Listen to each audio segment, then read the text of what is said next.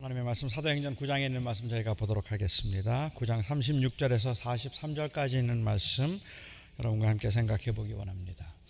요바에 다비다라 하는 여제자가 있으니 그 이름을 번역하면 도르가라. 선행과 구제하는 일이 심히 많더니 그때에 병들어 죽음에 시체를 씻어 다락에 누이니라.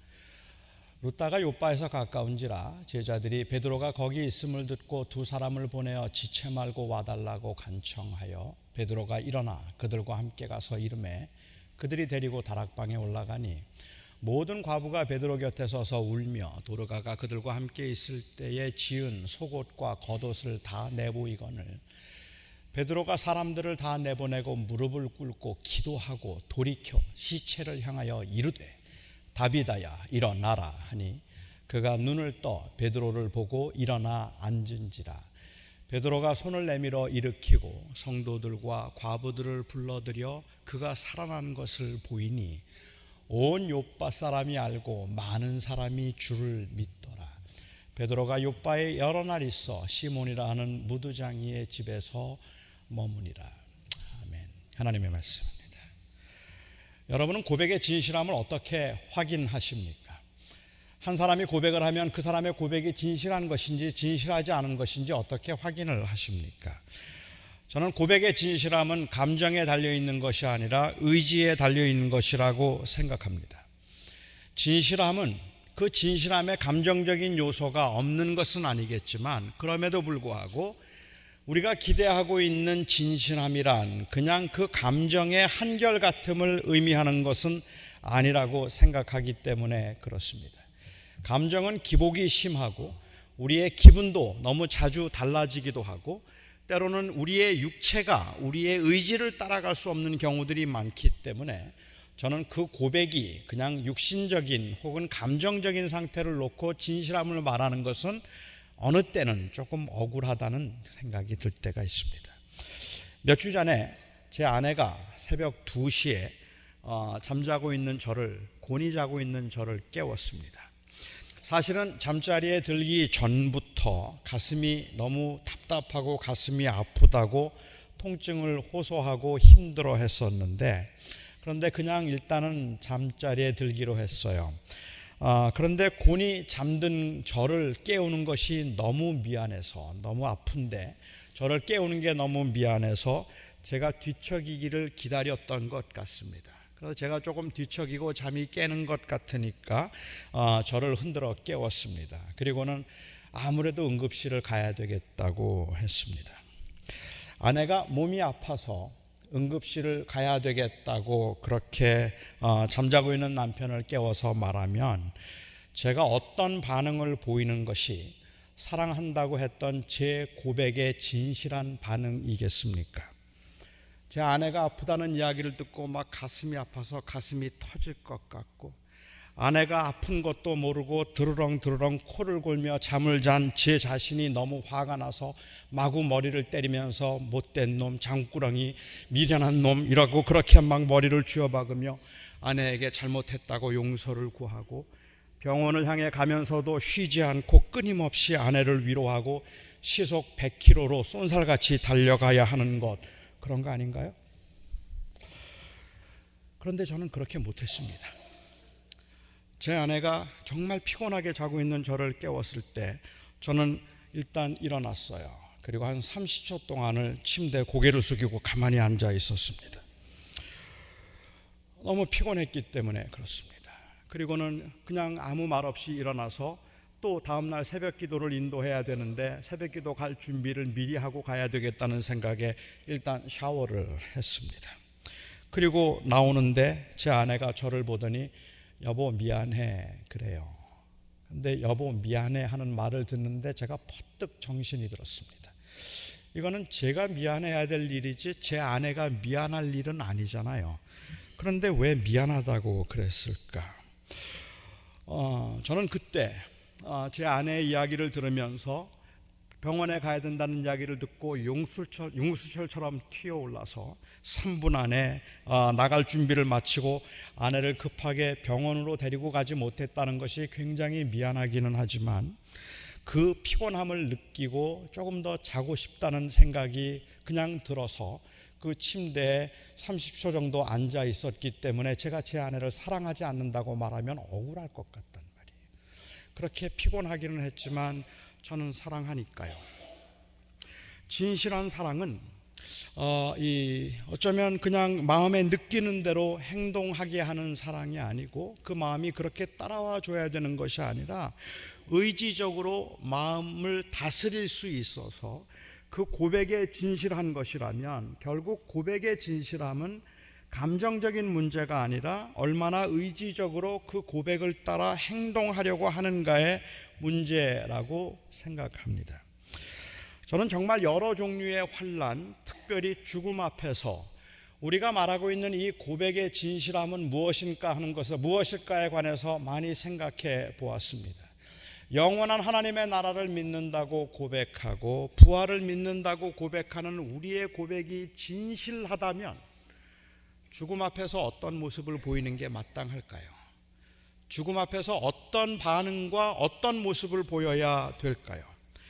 제가 서른 살 강도사 시절에 제가 다니던 교회의 그 40대 젊은 장로님이 암으로 임종 준비를 하고 있었습니다. 피고는 그냥 문자 그대로 상접했고 아, 복수가 차서 배가 너무 많이 불러 올라 있고 병원에서는 이제 오늘 내일을 넘기기 어렵겠다고 더 이상 아무것도 할 것이 없다고 뭐 거의 사망 신, 그 선언을 한 것과 마찬가지의 상태였습니다. 그렇게 아무런 소망이 없다고 말할 때 그 당시 교인들이 그 병원 대기실에 모여서 밤새도록 기도했습니다. 울부짖으면서 기도를 했습니다. 가족들은 너무 힘들어했기 때문에 그래요. 넉나간 사람처럼 아, 이 정신을 차리지 못하고 어쩔 줄 몰라 하는 그 장로님의 아내와 그리고 장로님의 어머니 권사님과 함께 예배를 하는데 우리는 그 예배 시간에 다음 날, 그 다음 날이면 세상을 떠날지도 모르는 그 장로님 앞에서 그 이 마지막 투병을 하는 장로님 앞에서 우리는 예배 중에 부활에 관한 이야기 한마디도 할 수 없었습니다. 우리는 그 예배 중에 천국에 관한 이야기 한 마디도 할 수 없었습니다. 마치 그것이 상처가 되는 것처럼 그냥 살려달라는 기도만 했습니다. 솔직히 저는 그때 조금 혼란스러웠어요. 우리는 천국을 믿는 사람들이 아닌가? 저 집사님과 권사님은 부활을 소망하며 살았던 것이 아닌가? 그렇다면 임종의 시간을 오히려 기쁨과 감사함으로 맞이해야지 마치 나에게는 절대로 일어나서는 안 되는 일일 것처럼 이렇게 슬퍼해도 되는 건가? 머리로만 이해하던 젊었던 시절입니다. 죽음은 정말로 슬픈 일입니다. 부활을 믿는 사람들, 부활을 믿는 사람들은 죽음을 슬퍼하지 않아도 된다거나 죽음을 슬퍼하지 않게 될 것이라고 말하는 것은 고백의 진실함을 감정으로 생각했기 때문에 그럴 겁니다.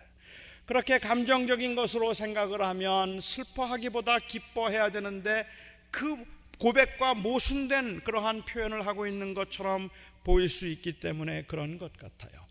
정말로 절망하고 힘들어하던 그 권사님 그리고 그 장로님의 아내는 지금 정말 성실하게 믿음 생활을 잘하고 계십니다. 그 슬픔이라는 것이 어떤 것인가, 그리고 그, 그 복받치는 그 아쉬움과 그리움의 감정이 어떤 것인가를 이해하지 못했던 그 젊은 시절에 저의 어리석음이었을지도 모르겠다고 생각합니다. 그렇다면 진실한 고백의 의지적인 면은 도대체 무엇일까? 어떤 것일까요?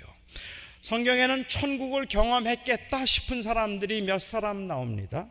3층 천에 다녀왔다고 그렇게 고백하고 있는 바울도 천국에 다녀온 것 같고 죽었다 살아났던 나사로도 그럴 것 같고 오늘 본문에 나오는 도르가도 그랬을 것 같습니다.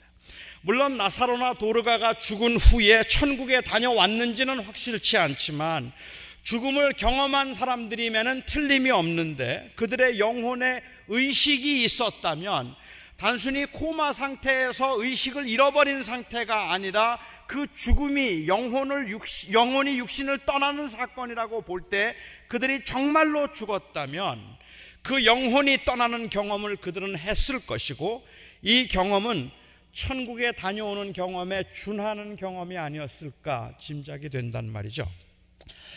저는 오늘 본문에 나오는 사건을 도리가를 도르가를 지켜보고 있는 사람들의 입장에서가 아니라 도르가의 입장에서 한번 생각해 보고 싶었습니다. 도르가는 죽었다가 살아나는 경험을 한 특별한 경험을 한 사람입니다.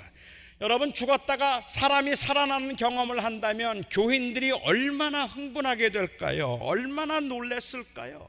죽은 자를 살릴 수 있는 이 베드로의 경험이나 당시 초대교회에 나타난 성령의 능력이 정말로 대단하다는 생각이 들지 않으십니까? 하지만 적어도 그들이 한 그 고백의 내용에서 우리가 볼 때에는 이들이 보이고 있는 반응에 의문을 좀 제기해 볼 만하다는 말입니다. 천국이 정말로 못 갈 때라든지 천국이 있어서 가면 좋겠지만 그래도 천국보다는 이 세상이 더 좋다고 생각을 했다면야. 죽었다가 살아났던 도르가가 뛸 듯이 기뻐했겠지만 그가 천국에 죽어서 천국에 갔든지 아니면 천국에 들어가는 아름답고 달콤한 의식 중에 있었다면 베드로가 도르가를 살려 주었다고 도르가가 그렇게 기뻐할 이유가 있었겠는가 뭐 사람들이야 기뻐하는 게 이해가 되지만요. 도르가는 정말 어렵게 살았던 사람입니다. 도르가가 죽고 난 후에 그의 주변에 과부들만 모였다는 그러한 기록이나 가족에 대한 언급이 전혀 없는 것으로 보아서 도르가도 과부였을 가능성이 꽤 높습니다. 그는 경건한 사람이었지만 고생을 많이 한 사람입니다. 지금도 어렵겠지만 옛날 특히 옛날에는 여자 혼자서 생계를 꾸려나간다는 것은 여간 어려운 일이 아닙니다. 가족들이 있어서 돌보아 주면 몰라도 돌보아 줄 가족도 없고 직장도 변변치 않고 나이가 들어서 몸은 약해지고 쇠약해지고 그리고 외로운 한 여인이 생계를 유지하며 살아가는 것조차도 힘든 일이었다는 거죠. 그래서 그는 도르가는 교회가 제공해주는 구제 양식으로 연명하고 있었고 교회 봉사를 통해서 얻은 얼마 되지 않는 수입으로 겨우겨우 끼니를 이어가고 있던 생계를 유지하던 그러한 사람이었습니다. 하지만 누가가 이 도르가를 여제자였다고 부른 것을 보아서 그 여인은 굉장히 경건한 사람이고 신실하게 주님을 사랑했던 사람임에 틀림이 없습니다. 자신이 가진 것은 아무것도 없었지만 사는 동안에 가난한 사람들을 위해서 그들을 도와주며 살겠다고 다른 주변에 있는 가난한 사람들을 도와주었기 때문에 그에 대한 칭찬이 자자했는데 특별히 그가 했던 일은 겉옷과 속옷을 지어서 옷도 없는 사람들에게 그 옷을 제공해 주는 일을 맡아서 했던 것 같습니다. 바느질을 잘했나 봐요. 함께 교회 생활하고 있는 그 다른 과부들과 따뜻한 교제를 나누며 나름대로 즐겁게 교회 생활을 하기는 했습니다. 사랑을 받으면서 그 외롭고 힘들지만 서로를 달래주고 서로 의지하면서 교회 생활을 재밌게 했습니다. 그래서 교회가 중요하죠. 하지만 교회 생활이 행복하다고 그곳에 있는 사람들과 함께 즐기는 생활과 그리고 그 섬기고 구제하는 일이 참 재미있다고 그렇게 영원히 살고 싶다고 말하기에는 그 인생이 너무 버겁고 힘들었다 말입니다. 정말 외로웠던 이 도르가가 꿈에도 그리고 있는 원했던 일이 있다면 주님이 부르시는 날 천국에 들어가서 주님 품에서 영원히 안식하는 것 그거 아니겠습니까? 그 주님과 함께 영원히 쉴 수 있는 것이 아마도 도르가가 기대할 수 있었던 가장 큰 최고의 소망이었을 겁니다. 그 고백이 진실했다면. 그러던 어느 날 도르가가 병이 들었습니다. 외로운 사람들에게 병은 공포입니다. 그런데 이 병이 심상치 않았습니다. 하나님이 부르실 날이 멀지 않았다는 생각에 이제 마음을 정리하고 힘들게 투병 생활을 하던 그가 마침내 하나님의 부르심을 받고 이 세상에서의 생애를 마감했습니다. 우리는 도르가가 숨을 거두는 순간에 그 영혼이 천국에 들어갔는지 아니면 아직 주님의 품에 안기지 않았는지는 확실히 알 길이 없지만 단순한 코마 상태가 아니었고 정말 죽었다고 성경이 말하는 대로 죽음을 정의해 본다면 그 영혼이 육신을 떠나는 그 황홀함과 신비함을 경험했던 것 같습니다. 확실히 죽었습니다. 우리가 믿는 대로 그 순간에 그 영혼이 육체를 떠나는 순간에 그 영혼의 의식이 있었다면 이제 정말 편안했을 겁니다. 도르가는 정말 편안했을 겁니다. 그리고 정말 좋았을 겁니다. 이제야 수고와 고생이 다 끝난 겁니다. 남편과 일찍 헤어져서 그 길고 힘든 외롭고 어려운 삶을 지금까지 살았는데 마침내 그 삶을 다 마감하고 주님의 부르심을 받은 겁니다. 그 불편했던 육체를 벗어버리고 날듯이 정말로 날듯이 주님의 품에 안겨 안식을 누릴 수 있게 된 것입니다. 어디선가 주님께서 도르가야 수고했다. 이제 그만 쉬어라. 주님의 음성이 들리는 것 같았습니다. 천사들의 나팔과 그리고 그 감미로운 그 찬양 가운데 그가 상상하고 그렸던 것보다 훨씬 더 영광스럽고 훨씬 더 아름다운 그 천국을 향하여 이제 천국 문으로 막 들어가려고 하는데 천사 하나가 나오는 겁니다. 그리고는 그를 세웠습니다. 못 들어간다는 거예요. 내가 지금까지 주님을 섬기며 이 날을 고대하고 지금까지 왔는데 주님을 만나러 왔는데 주의 품에 쉬러 왔는데 왜 못 들어갑니까? 안에서 나온 천사가 말합니다. 베드로의 영빨이 너무 세다. 아, 베드로가 하도 기도를 세게 해서 그래서 우리는 너희를 돌려보내기로 했다. 그러니까 도로 가라. 그래서 이름이 도로 가예요. 도로 가라.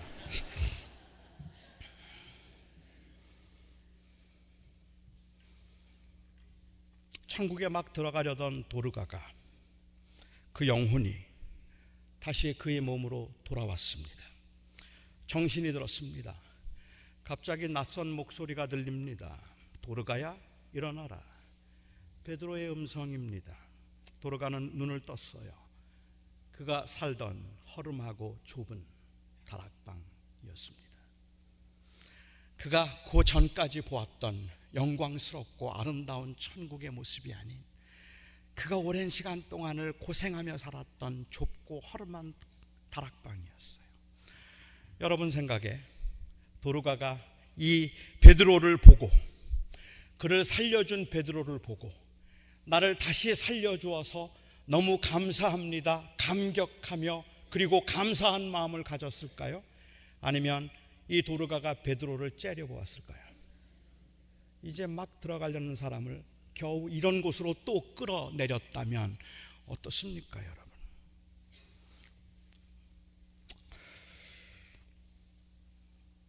베드로는 손을 내밀어서 도르가를 일으켜 앉혔습니다.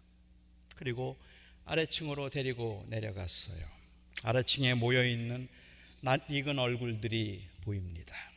놀라움에 입을 막고 말도 하지 못한 채 그녀를 쳐다보던 그 사람들이 소리를 지르며 울기 시작하고 기뻐 어쩔 줄을 몰라 펄펄 뛰기 시작합니다.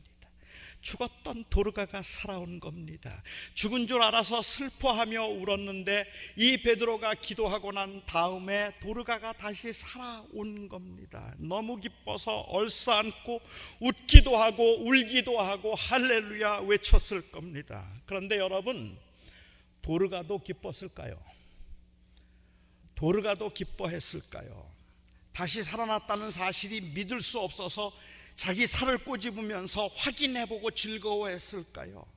물론 도르가가 죽은 시간 무엇을 경험했는지 알 길이 없지만 부활과 천국을 믿는 사람으로서 죽음을 더 기뻐해야 할지 살아남을 더 기뻐해야 할지 애매하기 이를 데 없다는 말입니다.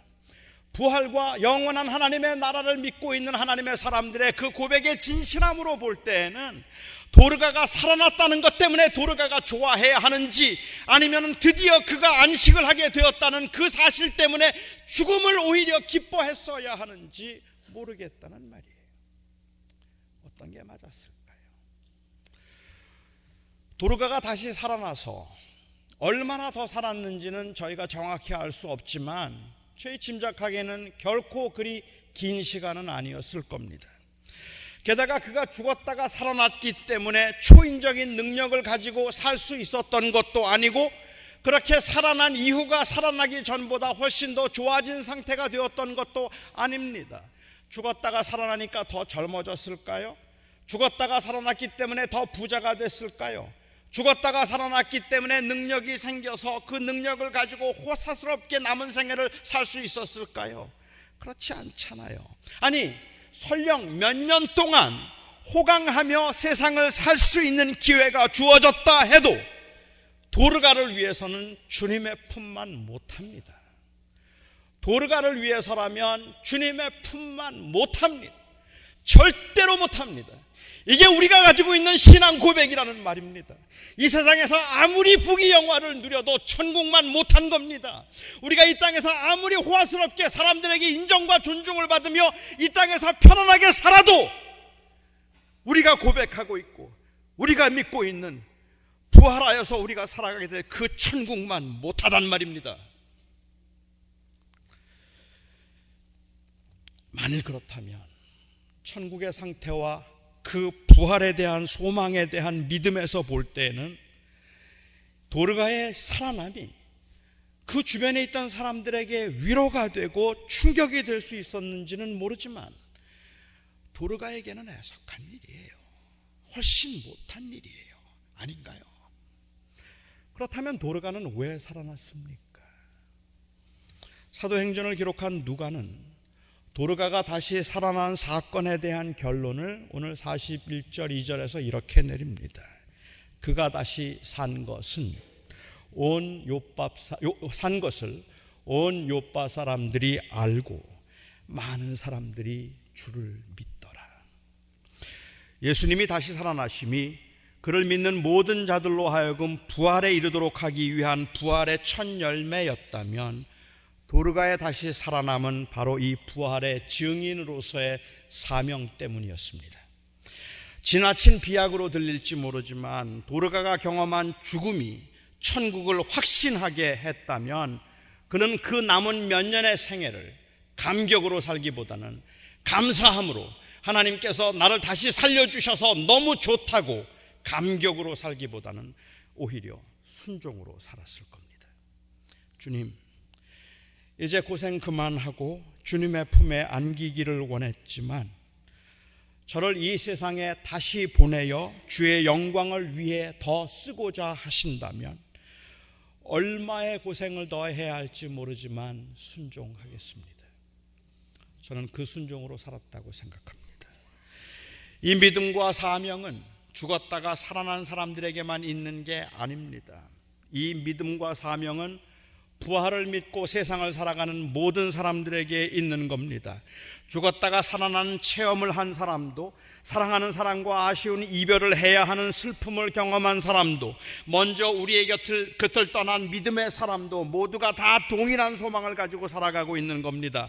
이 소망은 하나님의 능력으로 죽었다가 다시 살아나는 것도 아니고 죽기 전에 이 세상에서 한번 보란 듯이 잘 살아보는 게 아닙니다. 아닙니다. 아닙니다. 우리는 그걸 위해 사는 사람들이 아니라는 말입니다. 내가 이 죽기 전에 한번 호강 한 번 하고 죽어야지 억울해서 못 살겠다고 그 호강을 바라고 살아가는 사람도 아니고 죽었다가 살아가는 능력을 경험해 보겠다고 살아가는 사람들이 아니라는 말입니다. 우리는 영원한 하나님 나라 예수 그리스도께서 부활하심으로 부활의 첫 열매가 되셔서 우리로 하여금 그 나라에서 누리게 하실 그 영광과 안식을 바라보며 살아가는 사람들입니다. 그래서 이 땅에 사는 시간에 이 땅에 살아가는 동안에 모든 순간들이 그 영원한 영광에 비하면 좋게 비할 수 없는 것이기에 우리는 이 땅에서의 누림보다는 오히려 사명을 생각하며 살아가는 겁니다. 예수님이 예수님의 우리를 위한 그 부활의 첫 열매가 되시고 우리가 안식하고 우리가 누리게 될 그 영원한 아름다운 처소가 예비되어 있음에도 불구하고 우리가 이 세상을 살아가는 이유는 누림 때문이 아니라 사명 때문입니다. 따라서 그 모습이 어떠하든지 그 능력의 정도가 어떠하든지 그 삶의 고통의 경중이 어떠하든지 호흡이 있는 모든 하나님의 사람들은 호흡, 부활을 믿는 모든 하나님의 사람들은 다 사명으로 사는 겁니다. 병들고 늙었다고 그 인생이 무가치하다고 말하지 말아야 합니다.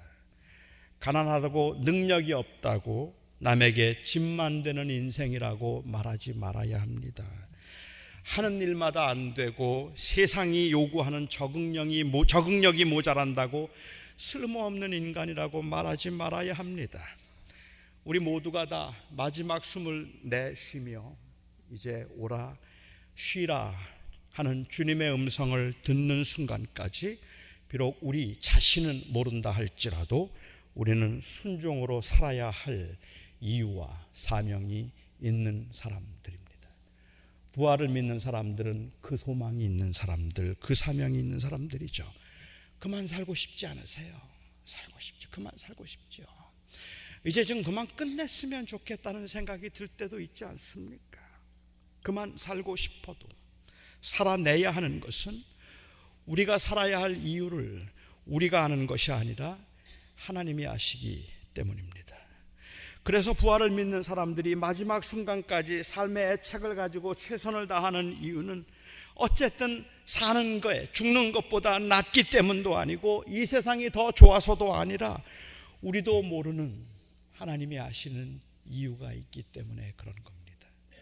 우리가 힘든 삶이지만 살아내야 하는 이유가 있다면 우리가 마지막 순간까지 최선을 다해서 살아가는 살아가야 하는 이유가 있다면 우리는 그것을 그 이유를 우리는 몰라도 하나님이 아신다는 믿음 때문에 사는 거예요.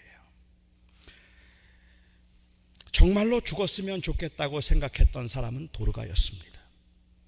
천국에 확신이 있는 만큼 이 세상 그렇게 재미없었을 겁니다. 제가 믿기에 도르가야 일어나라는 이 베드로의 음성을 통해서 도르가가 들을 수 있었던 것은 도르가야 일어나라 내가 너와 아직 할 일이 남았다 하는 음이었을 겁니다. 물론 그렇다고 도르가가 더 젊어진 것도 아니고 머리가 더 좋아진 것도 아니고 삶의 여건이 바뀐 것도 아니고 그래서 고생 없이 이 땅에서 한 100년 더 산 것도 아니에요.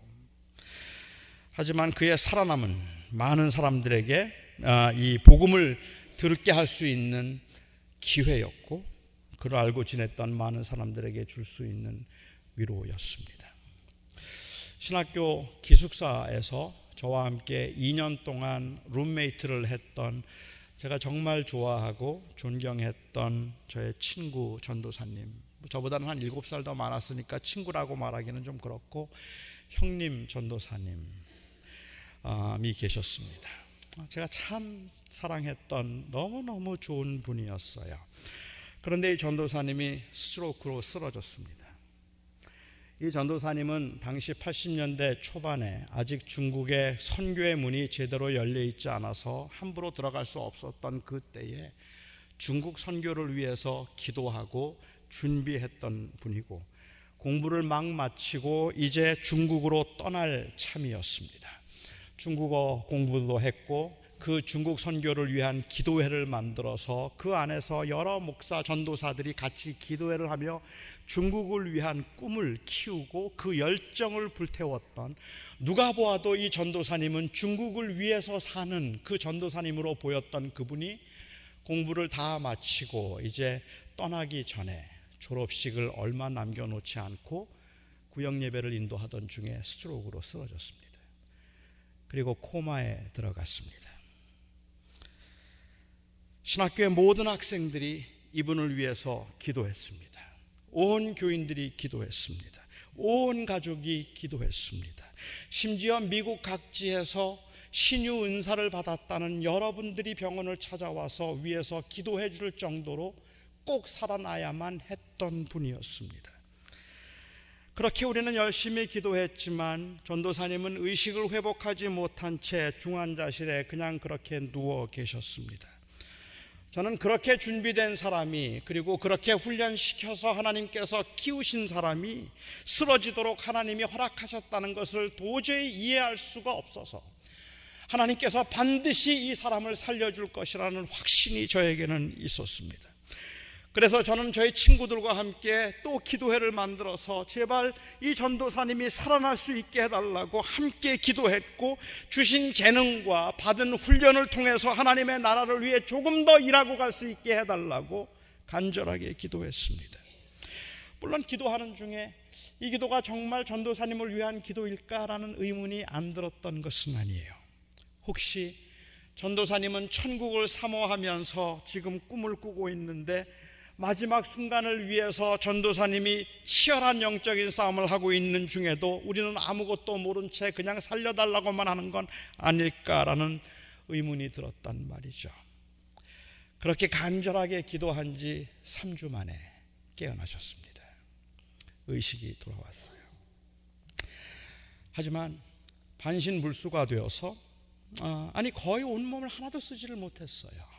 그냥 목 아래로 아무것도 쓰지를 못하고 심한 어, 언어 장애를 겪어야 했습니다. 저는 그냥 그분이 깨어났다는 것만 해도 너무 좋아서 그 너무 감사하고 그 가족들 역시 사모님도 그 목사님이 깨어났다는 게 너무 좋아서 저는 희망을 가지고 그 전도사님께 제가 갈 때마다 말씀을 드렸어요. 전도사님, 비록 중국 선교를 당장은 못 가지만 일단은 윌체어를 타고 어느 한 말이라도 빨리 조금이라도 회복할 수 있도록 열심히 연습을 해서 하나님께서 살려주셨음을 간증하고 그 중국 선교를 위해서 각곳에서 간증을 해주면 하나님께서 크게 쓰임을 받을 수 있을 겁니다. 그러니까 빨리 회복하셔야 됩니다. 하고 제가 그렇게 용기를 드리면 전도사님은 그 휠체어 앞에 놓여 있는 그 영어 자판 그이 판이 있거든요. 뭐 키보드는 아니고 그냥 이 종이 보드에 손가락으로 영어 자판을 찍어서 thank you라고 했습니다. 고맙다. 그 정도밖에는 말을 못 하셨어요.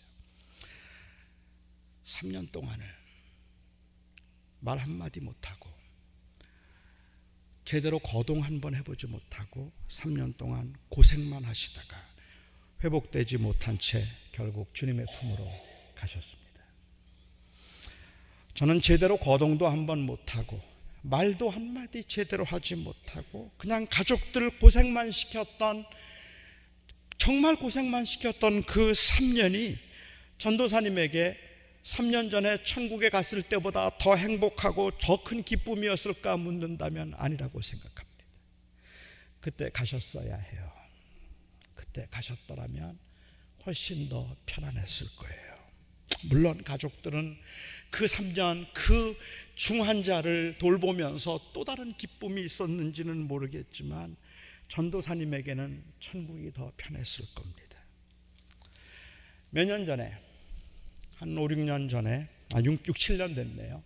제가 졸업한 필라델피아에 있는 신학교에서 저에게 개강 예배 설교를 해달라고 해서 제가 그곳에 설교를 하러 간 적이 있었습니다. 설교를 하는 중에 제가 한 20여 년 전에 이 학교에 다녔다 하는 그 이야기를 제가 했어요. 예배가 다 마쳤는데 한 여학생이 저를 찾아왔습니다. 오래전에 이 학교를 다녔다면 혹시 우리 아버지 알지도 모르겠다 그래요. 내 아버지가 누구냐? 물었더니 아, 아버지의 이름을 말해 주는데 어, 제가 조금 전에 말씀드렸던 그 전도사님과 함께 중국에 가겠다고 선교의 꿈을 키우며 기도회를 기도회를 만들고 그 선교사 그 이 기도팀을 동원해 줬던 그, 그 전도사님과 함께 동역하던 그 학생이었어요. 이분은 중국을 들어갔습니다. 친구가 쓰러지고 세상을 떠난 후에 그가 중국으로 들어갔어요. 그리고 중국에서 아주 힘차게 선교 사역을 하던 중에 아, 원인을 알 수 없는 교통사고로 세상을 떠났습니다. 이 전도산 이 목사님이 그 친구였던 목사님이 중국에 들어가서 세운 신학교 1회 졸업생이 지난번에 여기 오셨던 김명일 목사님이에요. 아, 그렇게 사역을 하다가 그분은 그렇게 떠났습니다. 그리고 그 딸이 이제 신학을 공부하고 아버지의 뒤를 이어서 그그 아버지가 하던 신학교에 들어가기 위해서 이제 준비를 마치고 곧 졸업하고 들어간다고 했습니다. 그런데 그 학생이 자기 친구도 여기 예배에 참석했는데 그 친구는 이 학교에 다니진 않지만 오늘 예배에 참석을 했는데 아버지도 그 아버지도 그 친구의 아버지도 옛날에 그 이 이 학교에 다녔던 사람이라고 혹시 그 아버지도 알지 모르겠다고 하면서 그 친구를 데리고 왔습니다. 제가 그 학생에게 내, 내 아버지는 누구냐 물었습니다. 그리고 그 학생이 내 아버지는 그리고 이야 이름을 이야기해 주는데 제가 그렇게 보고 싶어 하던 그 전도사님이었습니다. 우리 아버지는 아무개입니다라고 말하는데 그 전도사님인 거예요. 너 여기서 뭐 하고 있니? 물었습니다. 자기도 아버지처럼 목사가 되기 위해서 신학을 공부하고 있다고 했습니다. 이 아들이 지금 LA 사랑의 교회 영어 목사로 와 있어요. 제가 이곳에 와서 그, 그 아들을 만나서 사석에서 아, 전도사님이 의식을 다시 찾았던 그 3년간의 이야기를 잠깐 나누었습니다.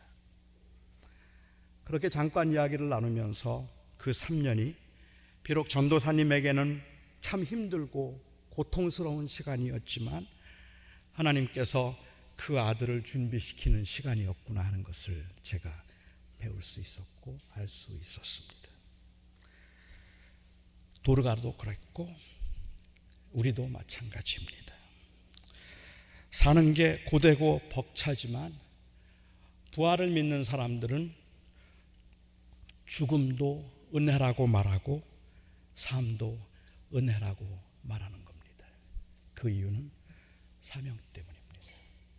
우리도 모르는 그 사명 때문에 내가 왜 살아야 하는지 모르지만 내가 살아서 뭘 할 수 있는지 모르겠지만 아직도 하나님이 하실 일이 있어서 나를 여기에 살게 하시고 있다 생각해서 우리가 그 하루하루를 그 소망을 가지고 그냥 주님이 부르시는 날까지 그냥 살아냄이 바로 사명이라는. 사랑하는 성도 여러분, 우리는 도대체 내가 왜 이렇게 힘들게 살아야 될까? 이제 그만 좀 살았으면 좋겠다. 이렇게 살아서 뭐가 나아질까 생각하면 이제 그만 좀 했으면 좋겠다 싶지만 하나님께서 우리를 부르실 때까지 부활의 소망을 믿는 사람들은 여기에 하나님의 이유가 있다 믿고 살아가는 겁니다. 주께서 여러분을 통해서 하나님의 일을 하실 것입니다. 먼저 데려가신 사람들이 하나님의 뜻 가운데 그 일을 마치고 간 것처럼 여러분들은 아직 남은 일을 조금 더 하시다 갈 것입니다. 우리는 그때까지 그냥 사는 겁니다. 기도하겠습니다. 나의 아버지 하나님, 어느 때는 너무 고달픕니다. 어느 때는 너무 힘이 듭니다.